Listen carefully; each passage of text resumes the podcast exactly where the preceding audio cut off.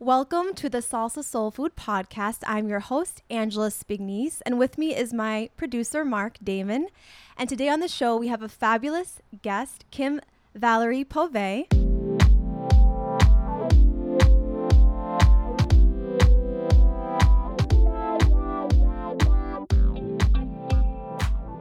Kim is a yoga therapist, Ayurvedic practitioner, and educator. She is a director of the Boston Ayurveda School and brings 30 years of teaching and professional expertise as the founder and owner of Yoga Spirit Studios and former CEO of Kerala Ayurveda Academy USA. She is a climate advocate and natural health activist supporting protection and access to complementary and alternative health care. Thank you so much, Kim, for joining us today. We're happy to have you. Hey, Kim.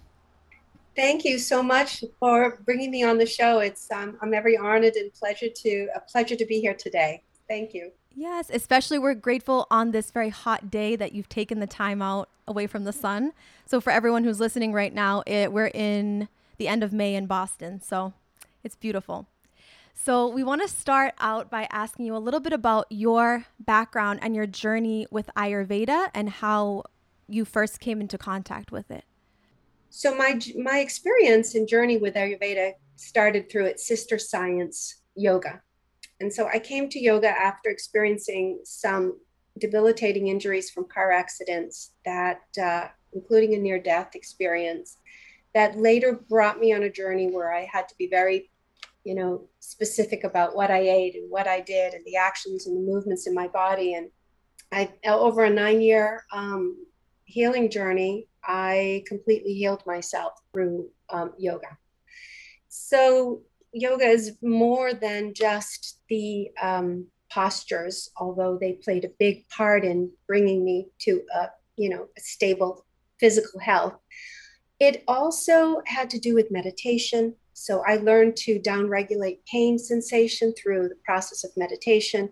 I learned to calm my nervous system through learning how to downregulate my breath and how to um, experience sensations in my body. So, sensory therapies, learning um, how to find moments in between the pain. And this all became foundational work for what I would later do in um, my specialty area in Ayurveda, which is Ayurveda psychology, and learning how, as a yoga therapist, how the mind and body um, work together.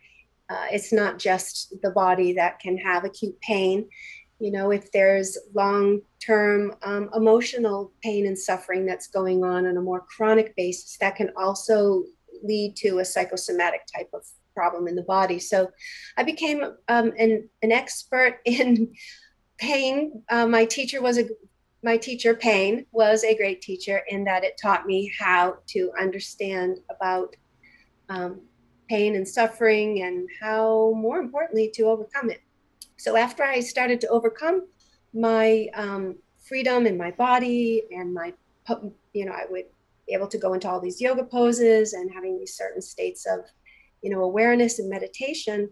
Students came to me and asked if I could teach them what I was learning, other people in pain. So I, you know, became a teacher because 30, 40 years ago, was different. I was one of the pathfinders. We didn't have 200 hour teacher trainings like we do now.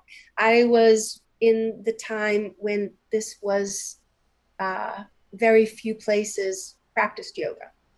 So I found, you know, students found their way to me. I started sharing, and then I realized that there was something off the mat that was important.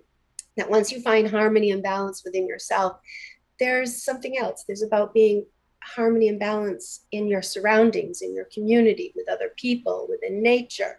The food that you eat can directly affect your state of mind and how your practice of meditation. And so I, I found my way under, you know, to Ayurveda. And it was, um, you know, yoga is a component of Ayurveda. Not everybody realizes that. But Ayurveda is the bigger umbrella from which our uh, yoga finds its home in. Are you doing yoga every single day? I do. Um, I do.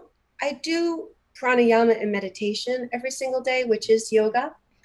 Um, I'm physical every single day. I have a, um, you know, I could I could tell you on a weekly basis. I do a headstand and back bend, and um, I could, you know, go into Hanumanasana, which is a split and very complicated poses because it's like riding a bike. Once your body knows how to do these things, mm-hmm. it doesn't forget.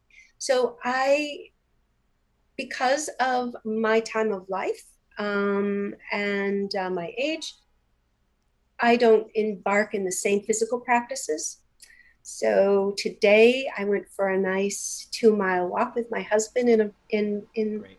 In the farms nearby. So I found uh, another way, you know. So to be physical is part of Ayurveda, not necessarily the poses. So I have a weekly asana practice.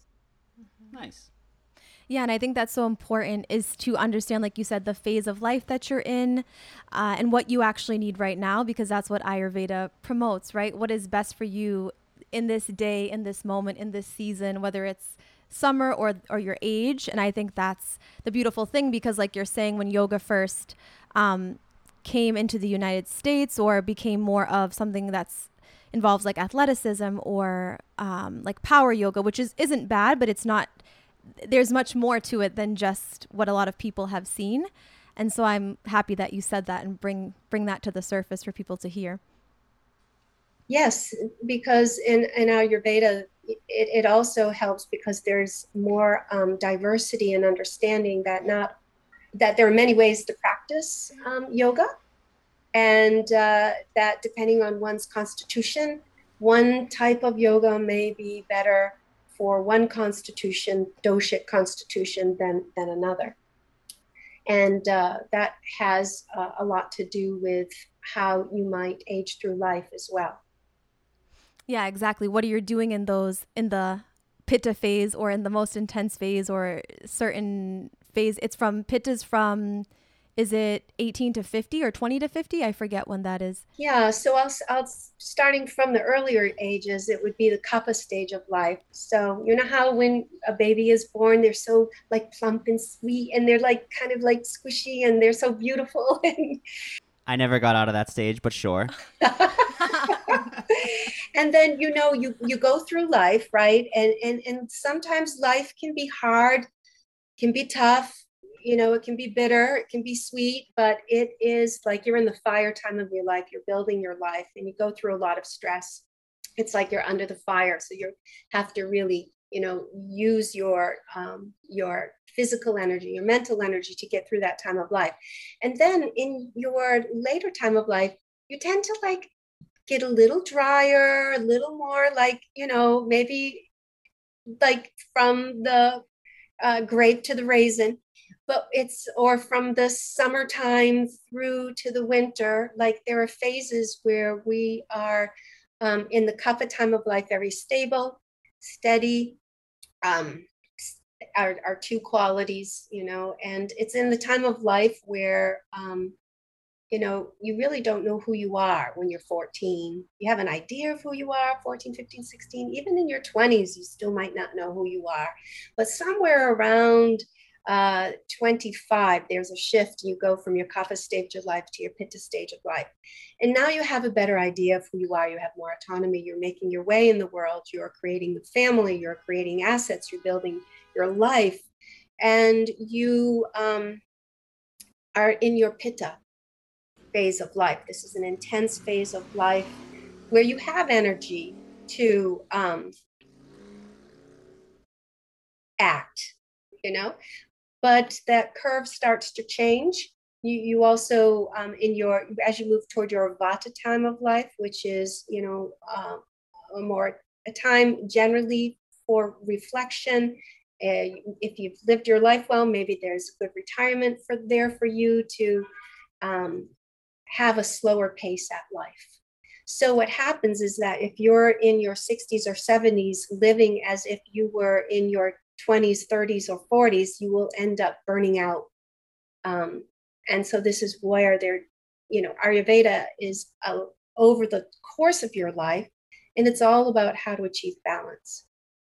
That's all it is, really. It's based on the laws of similars. So that means that if you have a pitta constitution and you are in the pitta time of life and you are in today's weather which is very pittogenic at 90 degrees and humid that is going to increase all of the pitta qualities in your body and you might end up with physical symptoms such as a rash or or something that is very common um, so you know whereas if you were a um, a vata the heat right now would be quite quite wonderful. Yeah for like how i feel. Sorry. Yep no, I love that you explained that. And we had Dr. Anjali on before, and she kind of gave a mini intro to the doshas, but we never talked about sort of the seasons of life. So that's great. Um, and now, could you, just to segue, could you tell us a little bit about um, like the gunas, like the gunas of the mind, how we have the doshas that are more, I'm just saying it in simple terms, like for the body, and the gunas, which I know you work with through your your practice of the mind, and how that relates to like mental health and our overall uh, well being. So, wouldn't it be nice to know that the mind has a natural state of balance?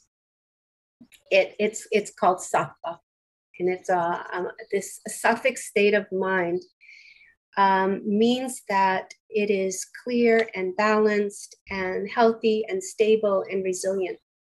And so, if we continue to, um, you know, recognize that it's possible for us to return to a sattvic state of mind, um, we can we can be inspired because your you know your physical dosha does not change. When you were conceived that was when your dosha was determined and your dosha constitution stays with you your whole entire life.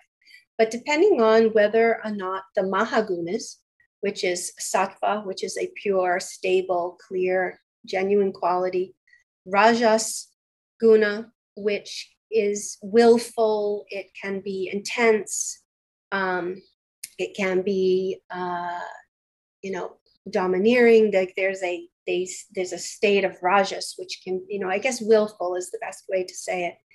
And there's tamas, which is the third guna. And when tamas is uh, in the mind, it can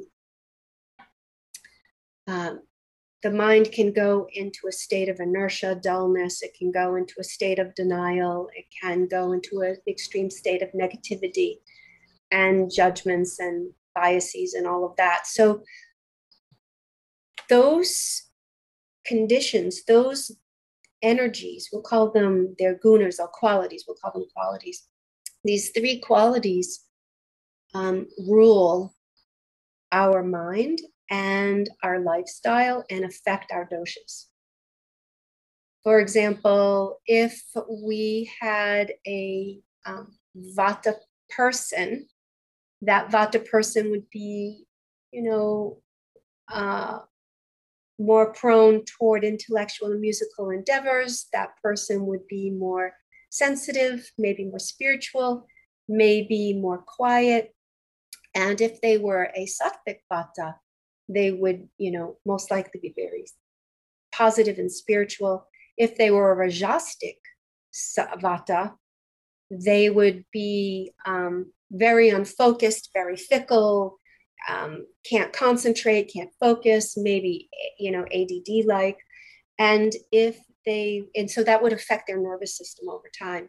And if they were a tamasic vata, they could even be um, you know more prone towards suicidal type of tendencies very dark worry fear no faith lack of of hope and seeing unable to see you know uh, positive thread which is essential because it's not until we hang on to those positive threads that we can reverse the mind out of these states.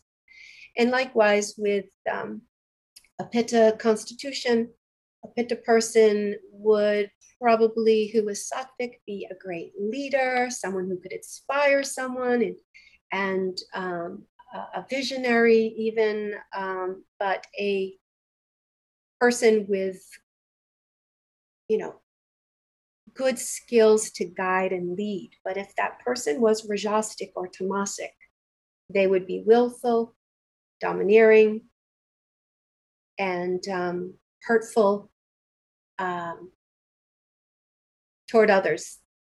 you know, and I think that we see a lot of that in our society. And then a kaphagenic type of person who is more sattvic is going to be a, the stablest of all, healthy, um, wonderful with children and kind and patient. But if that person too becomes rajasic, they become very possessive and wanting to um, uh, jealousy and possession, and, and that could lead into more addictive types of personality So, depending on our constitution and how tamasic or rajasic we are, the goal would be toward moving toward sattva, because here's the best part.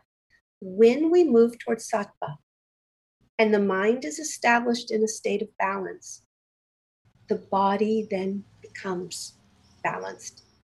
So we call, you know, this practice uh, Sattva-Vijaya in the sattvic state of mind one of the highest uh, rejuvenating practices because it by by creating that purity in your mind it will translate to purity and balance in your body cool. So you're, you're basically saying that the the the body follows a healthy mind.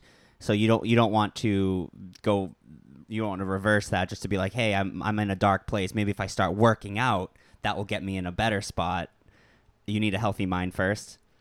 And it can work both ways. Okay. no so that yeah. that is that is true. Um if uh you know someone's kaphagenic uh, a kapha body and they're depressed getting them moving getting the fire element going getting them to use rajas to begin to uh, move them towards sattva. So rajas can go either way. Rajas can move towards sattva or rajas can move toward kapha. It depends um, but as as an Ayurvedic practitioner, we would want to see our our students, our clients, finding strategies to move them towards sattva. Yeah, I'm glad you asked that question too, because I think that we're so used to getting these like concrete black and white answers in the world of like health and wellness. Like if you're this way, you have to do this, or and so with Ayurveda, there are these these very personalized and individualized ways when you're working with someone one on one. Totally. Yeah. Totally. You're there's there are many many factors that are playing into it, and you you know. I always look to say, what two things might I suggest that I remove from this person's lifestyle and diet, and what things can I um, bring in? And, you know, I try to find the one or two things that are most significant for the impact of change so that they're successful in making those changes. So that, that goes into it too. You know, I, um, it is true that, you know, if we are able to have a disposition where we can be benevolent and see the good in everything, that's actually helpful and part of sattva. And, um, you know, I know uh, Ralph Waldo Emerson has this quote that is um, the measure of mental health is the disposition to find good everywhere.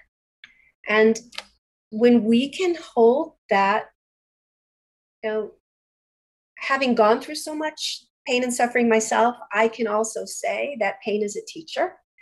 And I can um, say that even when we go through difficult learning experiences or painful situations, there's usually good that comes out of it if you open yourself to being vulnerable to digest that pain and suffering, whatever it is. And that is what Sattva-Vijaya, my specialty in Ayurveda, is, is helping people digest those thoughts and feelings, those um, difficult perceptions that or, or, misperceptions that they may have, um, and give them some hope and trust to move through taking something that happened in their past as a child or even something more recent and helping to transform that into um, new insights. And how does the Sattva Vijaya, so how does a, a session work typically, or how does that therapy work so that listeners can learn a little bit more about it? Um, I prefer to do a complete initial intake so that I take everything into consideration. So I like to take um, one's health history into consideration. I like to take um, diet and lifestyle intake, family history intake, and um, go through a comprehensive look at that person, not only in the state of balance or imbalance they're in currently, but also what their norms and tendencies were for their entire life. So once I understand um, this person holistically, then I will take a look at.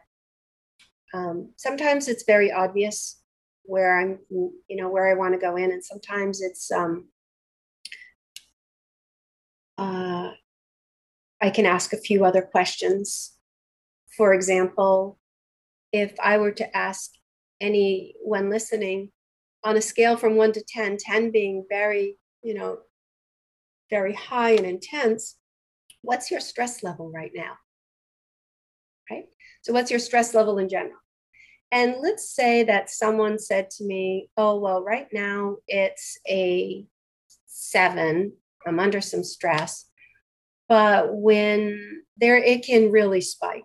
And I'm like, okay, so what is it that's going on in your life that would make your stress level spike to a 10 or even maybe above 10? And then usually they'll tell me about what causes them to have a stress. And that'll be where I can begin to recognize oh, there's a reaction in the mind body system that I can begin to neutralize and help to mitigate and digest what the root cause of those stress those stressors are. Um, sometimes people will say, "Well, there's not much stress right now in my life," so I can ask them the question, "Okay, on a scale from one to 10, 10 being very high, what's your happiness level?"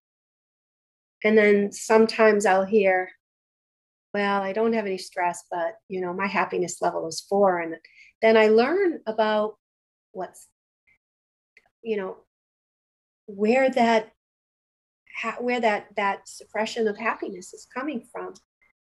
And then i can always you know begin to work with techniques that um, help me to loosen up where there may may be stuck and add a little of that fire element to you know help to burn away the dross of what can then be given to them for hope in moving forward.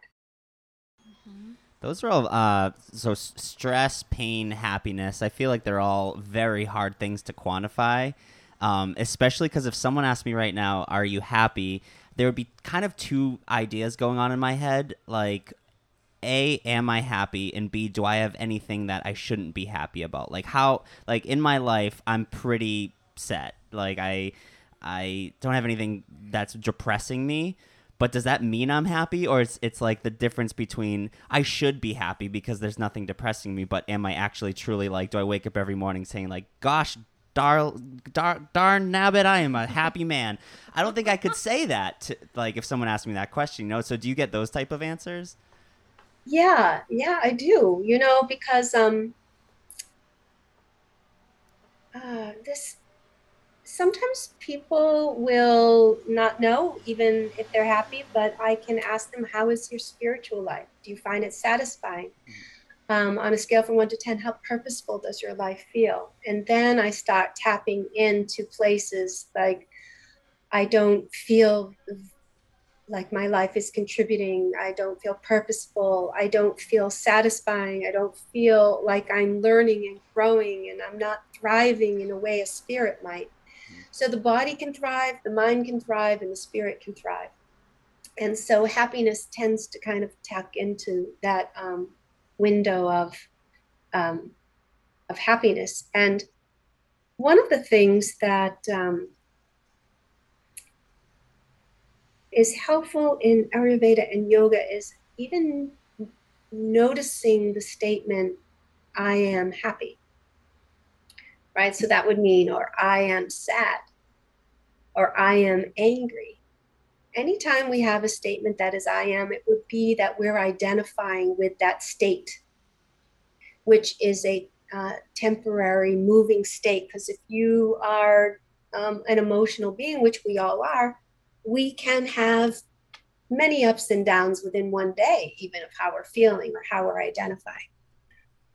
But in Ayurveda, and where I have found is helpful, is that when we identify with our self as a, um, well, there's so many ways to say it, but I could say, just say our sacred self. So if we're identifying with our sacred self, we can be in a consistent state of mind that is sattvic, but we can say, yeah, I, I'm a, I am a sattvic sacred being, but right now I'm having a momentary lapse into anger, right? And it's like, or I'm having uh, an experience of happiness that I know is fleeting because tomorrow it might not be there in the same way. But when you're in a constant state of um, equanimity and balance and peace and benevolence and beauty, I'm going to say, that when you are in that stable place, um, that is unchanging, that is eternal, then that is a state in which um, we can look at the, a larger lens of our life, larger lens, so that. Um, so I, I, hope that's helpful in just looking a little bit more as to 100%. how deep this can go. Yeah, that those were quick. Sorry, we have a a car horn going on outside. Great, perfect timing. I'll just shut the windows. We've got we, will we'll sweat a little bit. oh. Is that like a horn going off? Yeah, it's a car alarm. oh god. Broadway and Everett, you that, gotta love it. That should be better. We probably we probably won't pick that up now. Okay. So you want to say that's great? That is great. Those are all great qualifiers to to add to the to happiness. Thanks for that.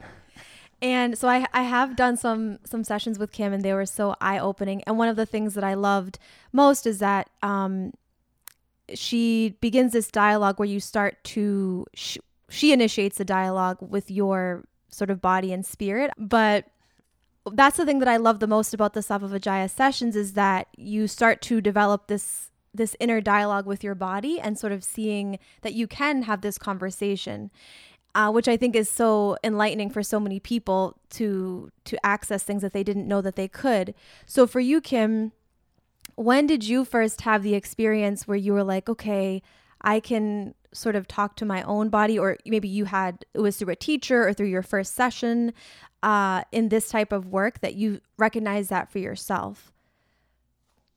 Um, so I one in one of my uh, near death experiences. I've had two. I, um, and they were all happened in my 20s. I um, was in the emergency room, and all of a sudden, I was watching all of these people running around this particular table. And I didn't know why I was in the emergency room while they were rushing in and the next thing you know, I saw them elevate the legs of this table. And um, I went and looked, and I was on the table, but I was outside of my body looking at myself on the table.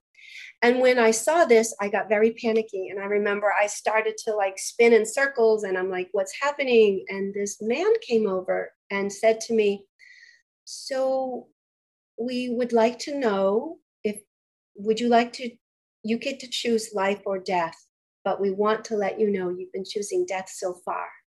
What would you like to choose? And i remember like in that moment having flashes of all these experiences where i should have been really happy in my young life and they were laced with so much like sadness and heaviness and i realized that that's what they were trying that's what he was trying to tell me is that i was not choosing life. I was choosing. Uh, I, I I was in you know I went down a one way street the wrong way, and was hit by a drunk driver. So I use that as a metaphor for that was when they jaws of life had to cut me out of the car. It was really bad. So I realized I was going down a one way street the wrong way, but I chose life. So when I came out, I remember choosing life. And then the next thing I remember is being in the post op and I touched my nose and I had this like oxygen out my nose. And I realized I looked at my hands and I saw that I was back inside my body. And I realized that I was going to choose life and I was back inside my body. Now, that's when I knew that we all have an expanded way to be in ourselves. and that from you know from that day forward i had a i always recognized that at any moment i could be not here so I decided I was going to make the best of this beautiful life that I had. So I didn't, pain was still there. I still had nine years after this to deal with like um, overcoming pain. So I would sit and I would feel pain and I would listen to where it what where it was in me and I would learn to down regulate it just basically just going until I started to digest all this pain and started to realize I stored certain things in my body. More importantly, there were a few places I stored things in my body that weren't even mine, that were actually my family members. And then I realized um, that as I started to ca- realize I was carrying pain and suffering from um, my father and from other people who I loved, I realized that when we love someone so much, we're willing to carry their pain. We actually can tuck away a few of their burdens in our own self.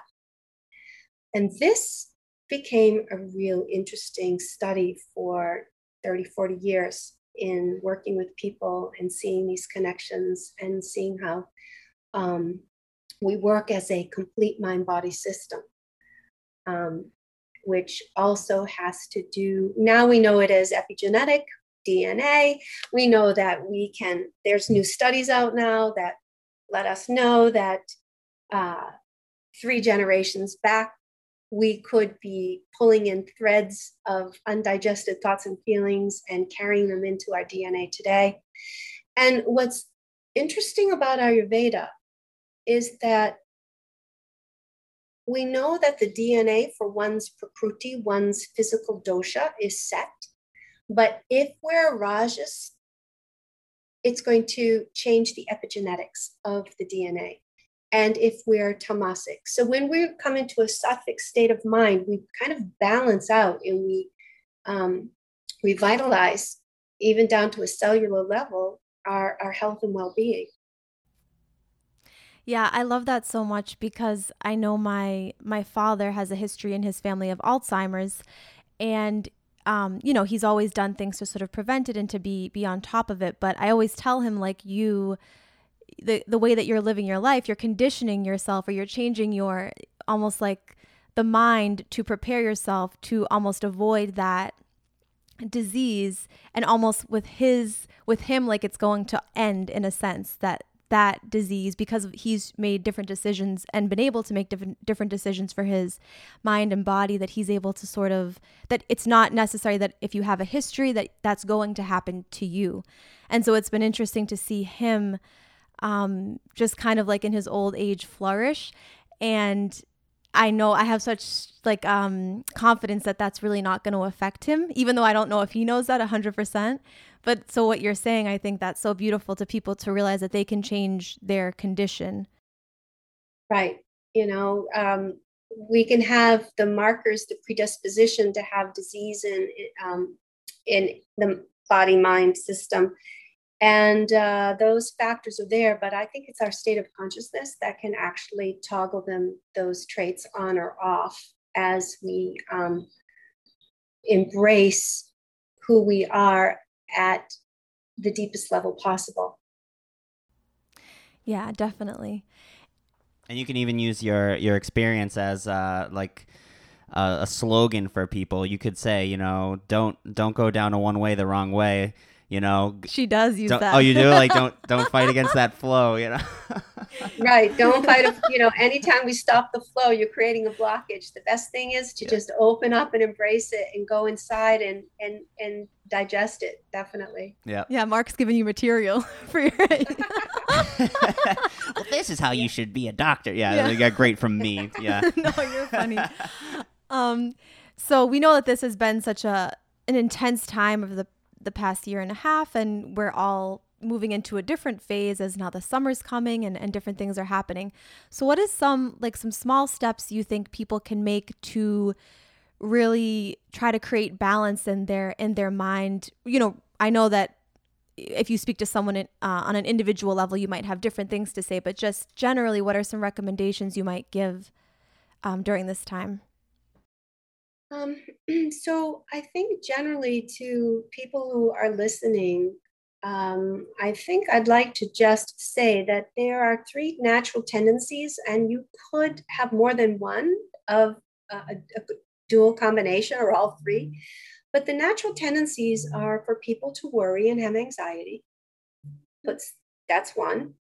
And people to get angry and feel intensely frustrated and pressure. That's two. Or feeling very um, dull unable to navigate through something and you just basically block it out or bury it or put it out of mind. That's number three. So, whether your tendency is to block something out, to get angry, or to have worry and anxiety, those are all indicators that there's something that you can do to balance yourself. Right? So, um, for the most part, if we want to, um, and in today's world, they're so easy. It's easy to just block something out, get upset, or just have worry, right? So it's pretty, it's pretty. Um, I, I invite everybody to look at the world as if we're going through a spiritual awakening. If we are looking to find you know if, if mother nature is asking us to find ways in which to take better care of the planet and better care of ourselves, um, better care of um, our our minds and our immunity. There's been no greater opportunity than this past year to actually do that assessment of self and look at our lives because we can say, yes, I'm, you know, how can I make the choices to have better health? What can I do? to have better health. Or some people who are home, their health got worse or their situation got worse.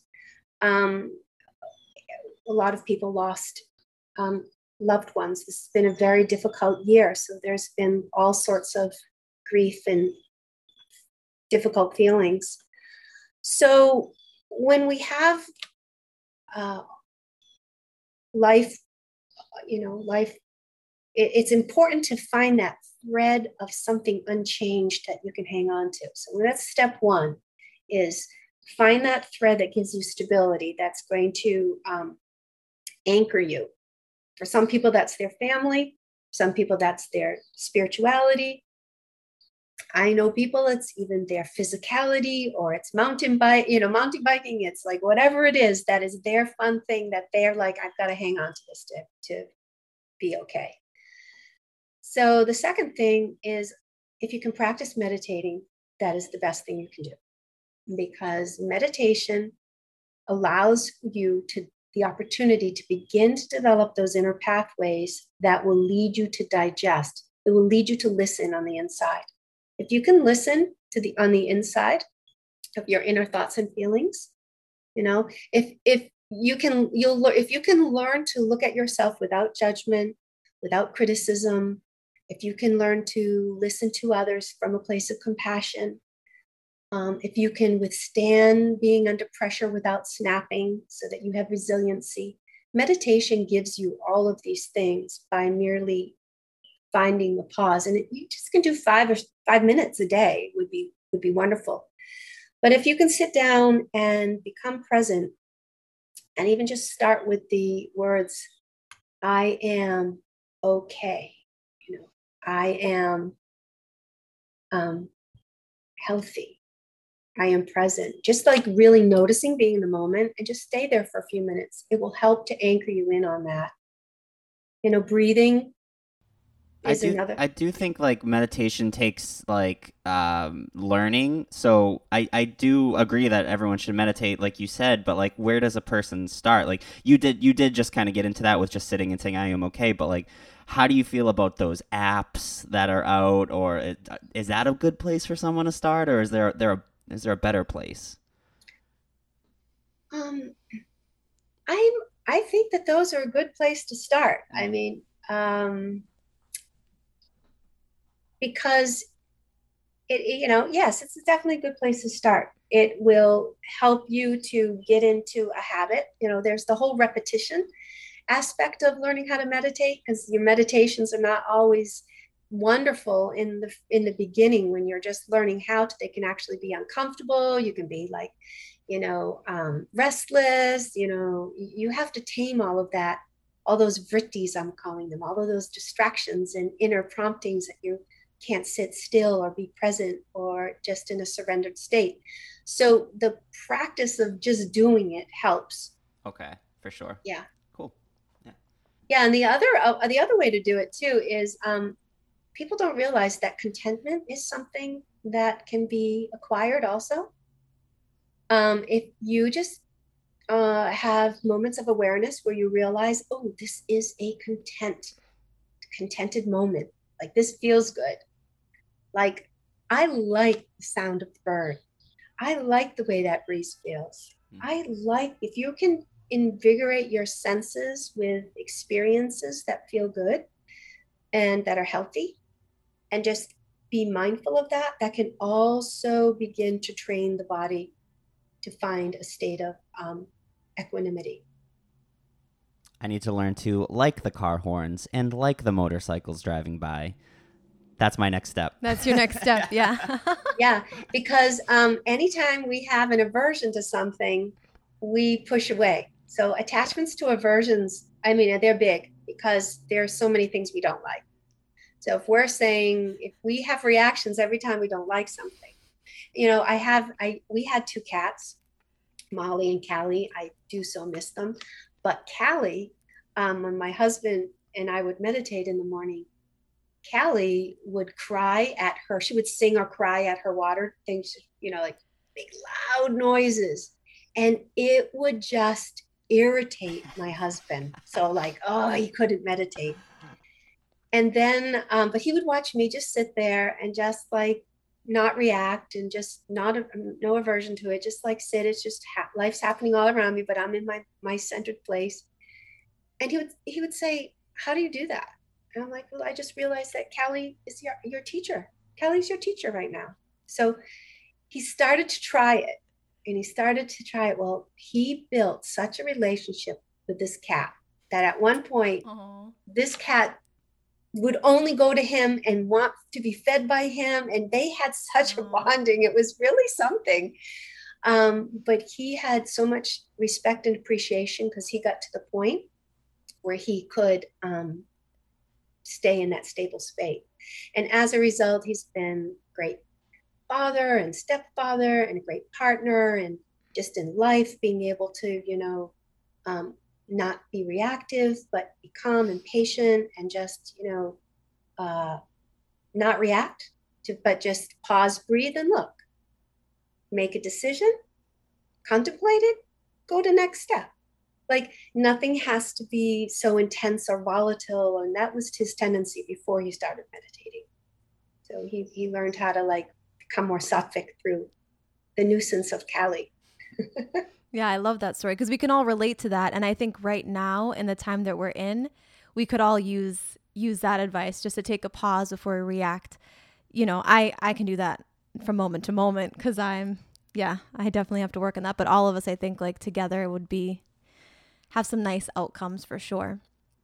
So we thank you so much for for sharing so much. I know that you have you shared so many stories with us through the Ayurvedic health counselor program. So I know you have so much more. So, but it's great that you shared a little. And can you let everyone know where they can find you online in case they want to book a session with you or learn more about the Boston Ayurveda School?